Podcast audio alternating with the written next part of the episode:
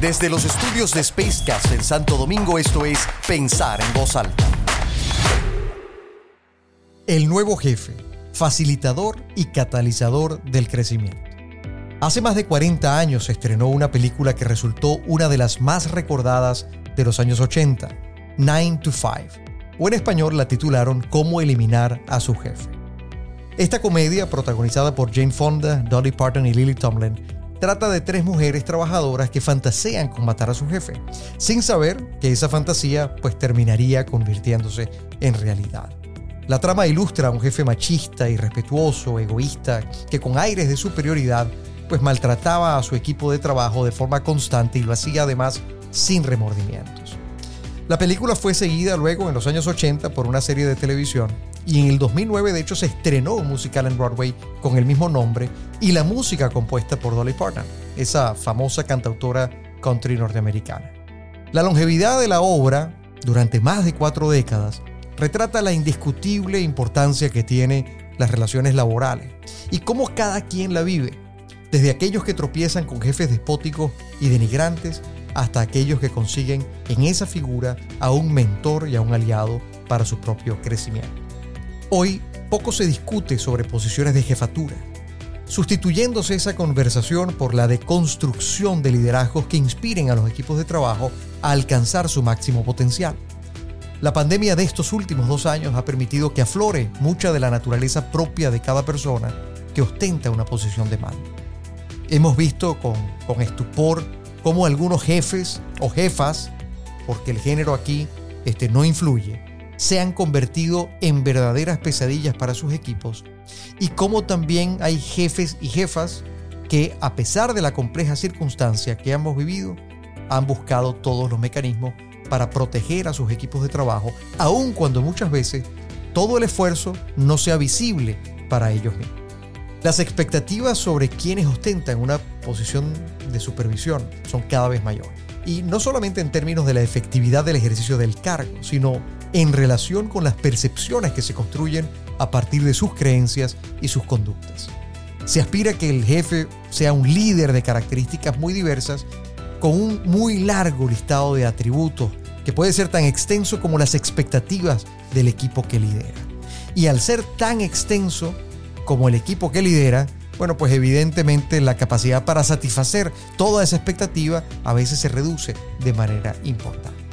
Y por supuesto que todos queremos que nuestro jefe sea un líder con esos atributos y esas cualidades que nos agreguen valor y nos hagan la experiencia laboral de crecimiento, progreso y bienestar, que nos reconozcan por nuestros aportes y que nos enrumben en una carrera de éxito personal y profesional. Pero todos estaremos de acuerdo con eso, pero sin olvidar que ese jefe o ese líder también es un ser humano y por tanto es imperfecto por definición. Posee también sus temores, ignora muchas respuestas, vive bajo la constante presión de los resultados y si es además un o una profesional consciente, bueno, vivirá preocupado porque sabe que toda la presión sobre los resultados y sobre la responsabilidad de las personas que forman parte de su organización están sobre sus hombros. En mis años trabajando con muchos jefes o muchos líderes, muchos capitanes de empresa, puedo atreverme a aseverar que probablemente esta es una de las posiciones más solitarias que tiene la organización. Así que en estos tiempos, lo mejor que pueden hacer jefes y líderes y sus colaboradores es, para empezar, conocerse y reconocerse mejor entre sí. Responder juntos a las interrogantes de la organización y descubrir qué pueden hacer mejor los unos por los otros desde sus posiciones para trabajar en equipo y lograr resultados que generen beneficios compartidos. Pero así también deben aterrizar sus expectativas en función al contexto de su sector, su empresa o su organización. Ese que a veces está un tanto lejano de aquel que pueden pintar las redes sociales a las que las nuevas generaciones, por cierto, parecen ser adictas consumiendo contenido sin contextualizar.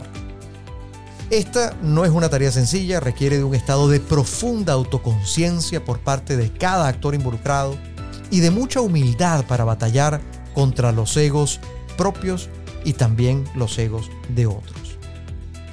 La pandemia ha hecho repensar a muchos su relación con el trabajo Y de allí la llamada gran renuncia registrada, por ejemplo, en Estados Unidos con más de 20 millones de personas que han dejado sus puestos de trabajo, según las estadísticas del Departamento del Trabajo. Una muestra, por cierto, de cómo el talento se ha hecho más inconforme y demandante, pero paradójicamente lo ha hecho en un ambiente mucho más hostil, de mayor incertidumbre, competido y donde la transformación acelerada de nuestro mundo deja a muchos atrás por considerarlos obsoletos, siendo sustituidos por la automatización de procesos, mientras oficios y profesiones emergentes requieren de la reinvención de una buena parte de la fuerza laboral actual. Frente a esa realidad, quienes ostentan posiciones de jefatura mm, deberían pasearse tal vez por algunas de estas recomendaciones. La primera es considerar que liderar es mucho más que dirigir. Y sobre eso, si lo desean, pueden visitar pensarenvozalta.com, el blog, y van a encontrar allí un artículo específico sobre este tema. Segundo, deben identificar el talento apropiado a los objetivos de la organización y apostar a la madurez profesional de cada integrante del equipo. Allí, la madurez profesional en términos de la capacidad para aplicar criterio a la toma de decisiones es un elemento fundamental, cada vez aparentemente más escaso.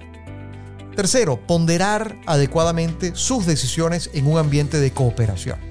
Cómo tomamos decisiones conjuntamente con otros es un elemento clave en el marco del liderazgo.